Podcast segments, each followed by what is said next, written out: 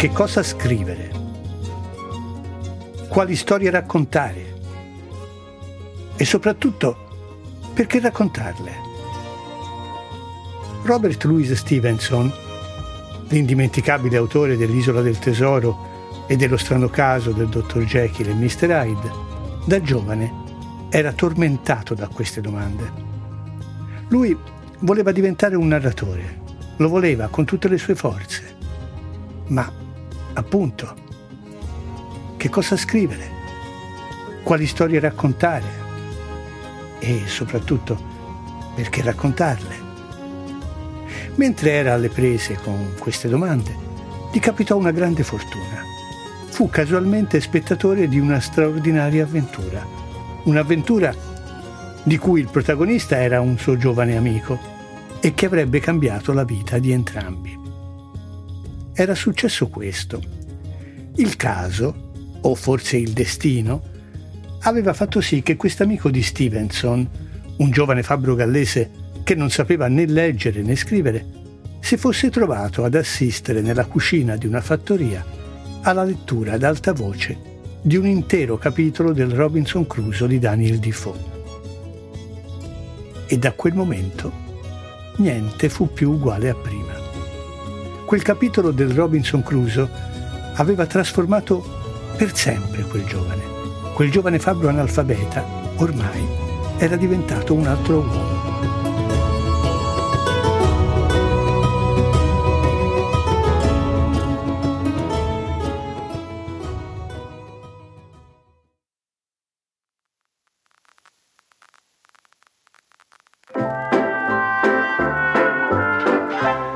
Mi chiamo Roberto Scarpa, ho fatto teatro per tutta la vita, sono un lettore e uno scrittore e ciò che stai ascoltando è il terzo episodio di Le gocce del colibrì, passeggiate fra storie vere e di fantasia, avventure nella memoria e incontri con persone indimenticabili. Un tempo da dedicare alla salute, alla felicità e a immaginare insieme il futuro del nostro futuro. In questo episodio, intitolato La felicità è un dovere, ti parlerò di due tipi di felicità. Ti racconterò poi lo strano caso dei suicidi dei proprietari di schiavi e infine ti mostrerò una cosa molto piacevole che dovremmo essere obbligati per legge a fare tutti quanti.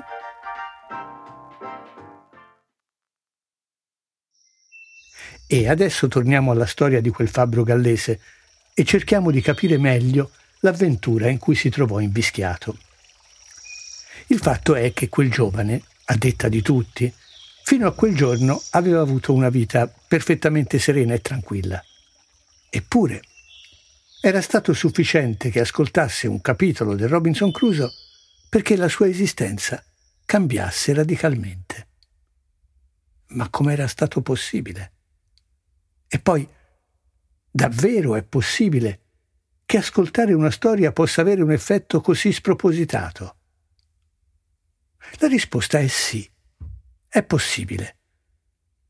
È possibile perché quel giovane, quel giorno, fece una scoperta stupefacente.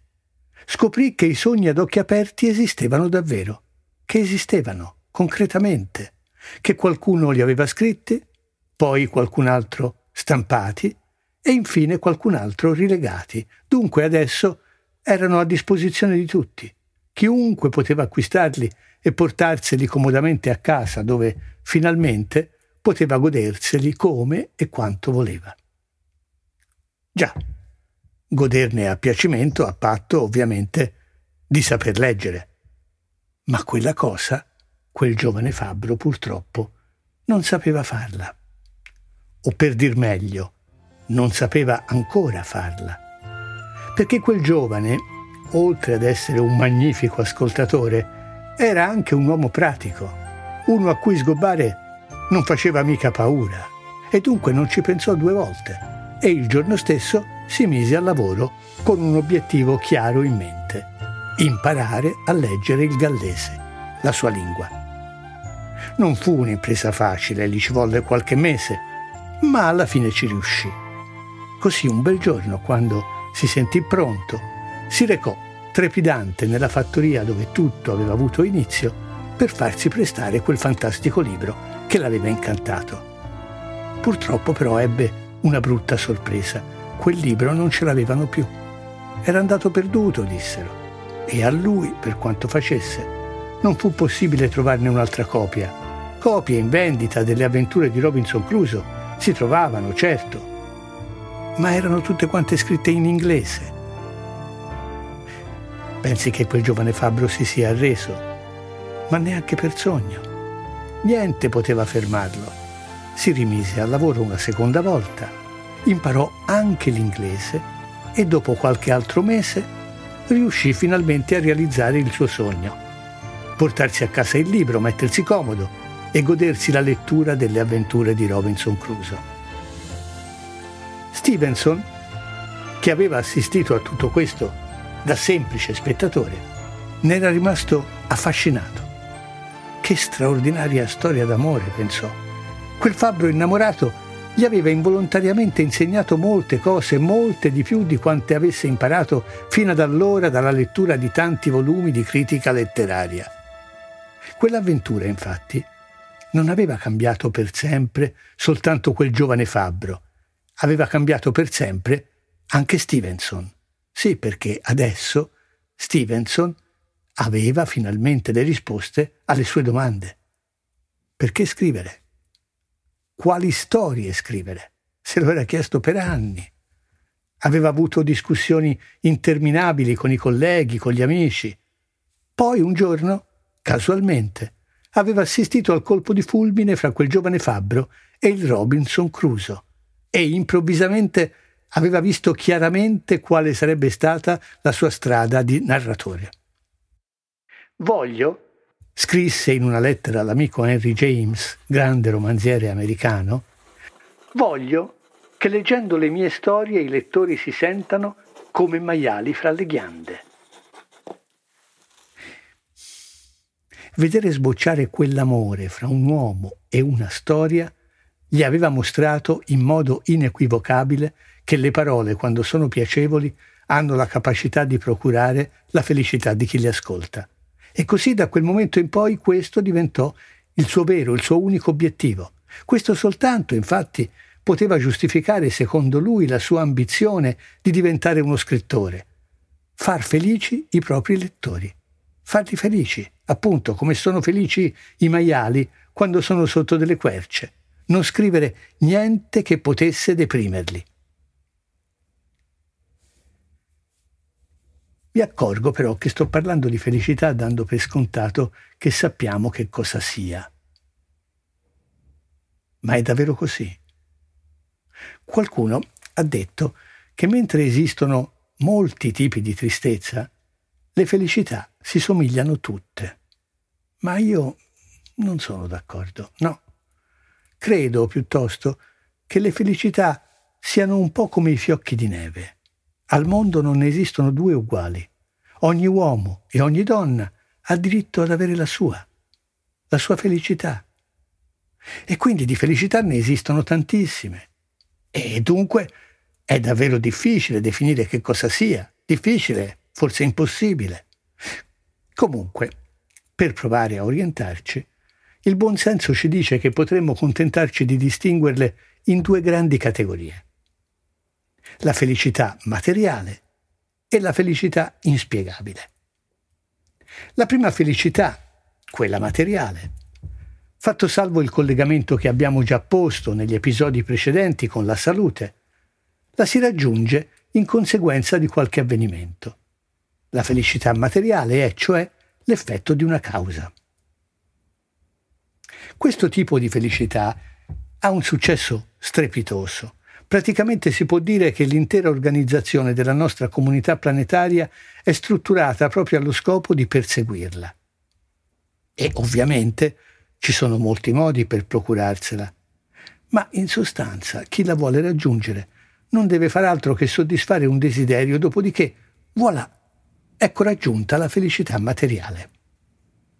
Quindi è perfettamente comprensibile che si dedichino molte energie per moltiplicare i desideri e per fabbricarne sempre di nuovi e di originali, poiché proprio essi sono le premesse indispensabili di un tipo di felicità che altrimenti senza di loro, senza i desideri, non esisterebbe. Questo spiega anche perché la nostra società sembra essere diventata un'instancabile fabbrica di desideri. Purtroppo però si è scoperto che questo tipo di felicità presenta alcuni gravi inconvenienti.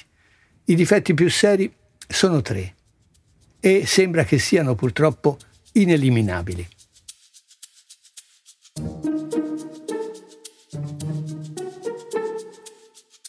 Primo difetto. La felicità materiale esiste in quantità estremamente limitate rispetto alla richiesta che è enorme e in continua crescita. Secondo difetto. Chi raggiunge la felicità materiale non manifesta quasi mai l'intenzione di condividerla con il prossimo. Terzo difetto. Appena raggiunta, la felicità materiale evapora e si deve attendere un nuovo desiderio per sperare di poterla riconquistare. Ma c'è una cosa ancora più preoccupante. Quella piccola parte di umanità che è riuscito a raggiungere la felicità materiale continua comunque a sentire sempre la mancanza di qualcosa. Ovviamente si è indagato sui motivi di questo strano fenomeno. Siccome però ognuno avanza una propria personale lamentela, nessun filosofo, nessuno scienziato, nessun teologo, insomma, Nessuno è riuscito a determinare che cosa diavolo sia questo qualcosa che pare sempre mancare alla felicità di ciascuno di noi. L'ipotesi che si può fare è che la condizione di mancanza sia congenita, cronica e purtroppo anche incurabile. L'uomo e la donna, cioè, sarebbero, saremmo, recipienti non colmabili sorgenti inesauribili di desideri. Insomma, per concludere su questo tipo di felicità, pare proprio che abbiamo progettato una società che è un'enorme fabbrica di desideri e che questa fabbrica si sia poi rapidamente, forse involontariamente, trasformata in una fabbrica di lamentele e piagnistei. Perciò, alla fine potremmo paradossalmente definire la felicità materiale come una felicità infelice. L'altra felicità, quella senza spiegazioni, non è invece l'effetto di nessuna causa materiale. Astratta, leggera, dotata di meno materia di quanta ne abbia una farfalla, non ha nessun rapporto con la soddisfazione di un qualsiasi desiderio. In sostanza, si è felici e non si sa perché. E a dirla tutta, nemmeno ci importa di saperlo. A dir la verità, molti dubitano che questo tipo di felicità effettivamente esista. Però, che un certo tipo di felicità senza desideri possa essere raggiunto, a me pare invece dimostrato da questo fatto. L'enorme parte di umanità, quasi completamente priva della felicità materiale, pur se intorpidita dalla fame, dal freddo, dalla paura, dalle malattie, perfino dalle guerre, talvolta riesce miracolosamente a comportarsi come se fosse, nonostante tutto, felice. A questo proposito ti voglio raccontare un aneddoto. Lo scrittore americano Kurt Vonnegut aveva un carissimo amico, lo storico del jazz Albert Murray.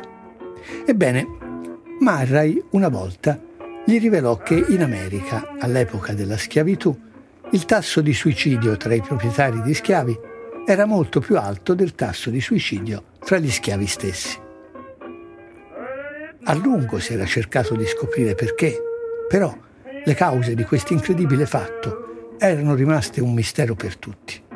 Per tutti, ma non per Marray, che invece era certo di conoscere il motivo di quel fenomeno bizzarro e che spiegò a Vanegat così.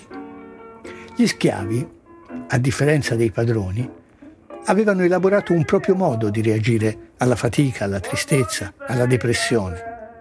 Avevano inventato il blues. Cantavano e suonavano il blues. E inoltre lo facevano tutti assieme, cosa questa che li divertiva molto e che li aveva aiutati a resistere. Il blues, per Murray, era stato il loro formidabile antidoto contro ogni idea di suicidio. Nessuno sa se Murray aveva ragione. Comunque sia, questi fatti curiosi, cioè persone benedette dal destino che sempre si lamentano e nel caso dei proprietari di schiavi addirittura si uccidono, e persone perseguitate dalla sorte che cantano assieme e che talvolta ostinatamente sorridono anche senza denti, fanno riflettere. Sembra come se la felicità nascondesse in sé qualcosa di misterioso, che non la si possa spiegare soltanto pensando agli aspetti materiali. Sì, ovvio, gli aspetti materiali sono importanti. Nessuno è così sciocco da sottovalutare gli svantaggi della povertà e i considerevoli vantaggi della ricchezza. Infatti, chi sostiene che con la ricchezza non si compra la felicità, subito dopo sostiene anche che con i soldi però si può comprare tutto il resto. E sappiamo anche che le disuguaglianze economiche, che sono cresciute in modo incredibile negli ultimi decenni, sono all'origine di quasi tutte le calamità della nostra epoca. Quindi, sì, gli aspetti materiali sono importanti, molto importanti.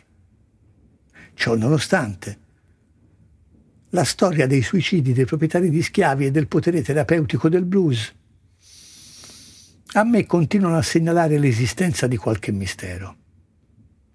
Insomma, la felicità è una cosa troppo importante perché io accetti di limitarmi ad esserne spettatore, per aspettare che cada dal cielo dritta dritta nel mio cuore. E se poi non ci cadesse? Borges, per esempio, lui sosteneva di aver commesso un grande peccato nella sua vita, quello di non essere riuscito quanto avrebbe dovuto a essere felice. Pensava, cioè, alla propria infelicità come a un peccato, un peccato dal quale cercare di redimersi. Borges pensava così perché aveva letto alcune parole del nostro amico scozzese e precisamente queste. Scrive Stevenson. Non c'è dovere che sottovalutiamo di più del dovere di essere felici. L'altro giorno un monello, cencioso e scalzo, correva per la strada dietro a una biglia e aveva un'aria così allegra da mettere di buon umore chiunque lo vedesse. Un uomo o una donna felici sono fuochi che irradiano benessere. Il loro ingresso in una stanza sembra accendere una candela in più. Perché? Perché dimostrano nella pratica il teorema più grande, il teorema più importante, il teorema della vivibilità della vita. Ecco, fu proprio avendo letto queste parole che Borges sentì di non aver adempiuto a un preciso dovere e iniziò a pensare alla propria infelicità come a un peccato. Insomma, deve essersi detto che la felicità sia un piacere, è un'ovvietà. Deve esserci anche dell'altro.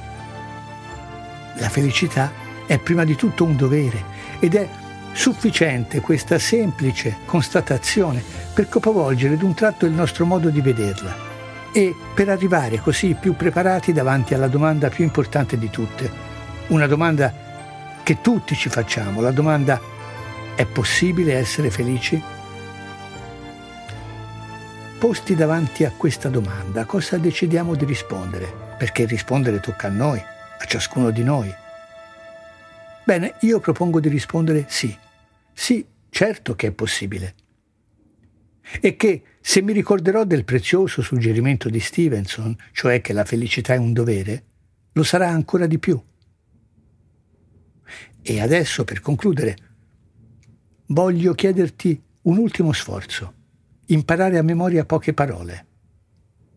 Mi capitò di leggerle qualche anno fa mentre vagabondavo fra gli scaffali di una libreria e furono un'illuminazione. Si tratta del titolo dell'edizione italiana di una raccolta di conferenze del romanziere americano Kurt Vonnegut. Queste parole compongono una frase che contiene un consiglio irresistibile. Infatti, appena l'ebbi letto, decisi all'istante di ubbidire. E mi auguro che la stessa cosa capiti anche a te.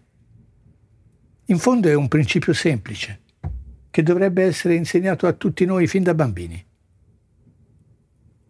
Quando siete felici, fateci caso.